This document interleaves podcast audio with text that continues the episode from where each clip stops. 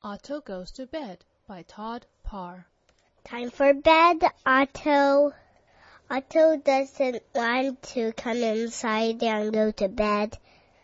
He wishes he didn't have to stop doing all the fun things he does all day, like digging for bones, chasing his tail, rolling in the mud, and barking at the cat.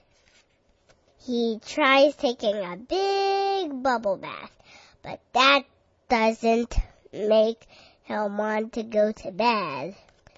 He tries brushing his teeth with chicken flavored toothpaste, but that doesn't make him want to go to bed.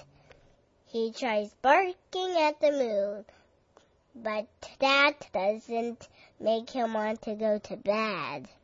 Finally, he takes his favorite toy and gets into bed.